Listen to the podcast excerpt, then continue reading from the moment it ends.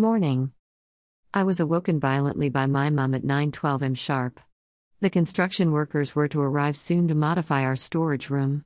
I got expelled out of the house and was told to never come back, at least not until 6 p.m.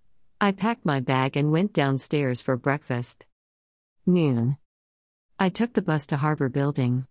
As I optimistically handed the papers over to the middle aged woman comfortably sitting behind counter number 13, she gently asked whether I had brought my old passport along and told me off when I said I forgot to. For a second, I thought about jumping off the building out of frustration, but if I were to die, I'd much rather overdose on drugs, alcohol, and prostitutes. I haven't even tried threesome. Accomplishing these in Hong Kong, my dear homeland, would be unlikely.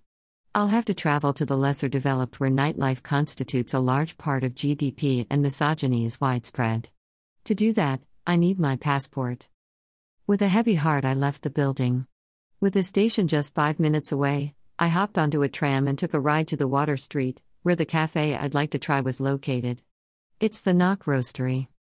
321 Des Voeux Road West, Sai Ying Pun. I spent about 90 minutes reading news and ebooks while sipping my coffee there. Because it was a Monday morning, there wasn't much of a crowd. People in the store were for once able to take their time, a long lost privilege.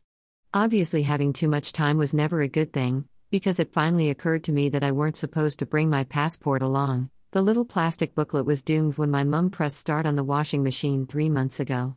I hadn't forgotten to bring the passport. I forgot it was destroyed. If having shaky hands wasn't one of the side effects of taking too much caffeine, then craving for food due to a cramping stomach certainly was. Without further ado, I took the bus to Five Guys in Wan Chai. Cheeseburgers and small fries, can't really go wrong with that. Afternoon. The first violin store I visited was Eddie's House of Strings. A young woman greeted me.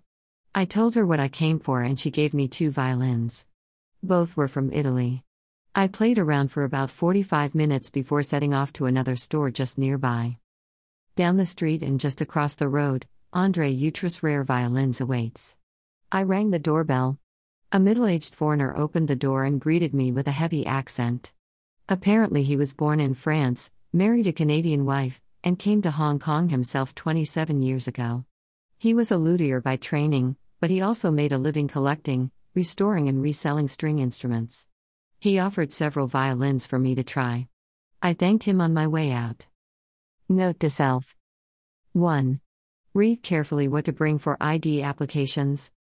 2. Go out for a cup of coffee once in a while, it's refreshing. 3. Just order a burger without fries next time in Five Guys. 4. For violins. 1. Go Italian. 2. $200,000 for starters. 3. Preferably certified by a reputable luthier. 5. Be daring, people appreciate boldness. The French was impressed by both my surprise visit as well as my playing, winking face.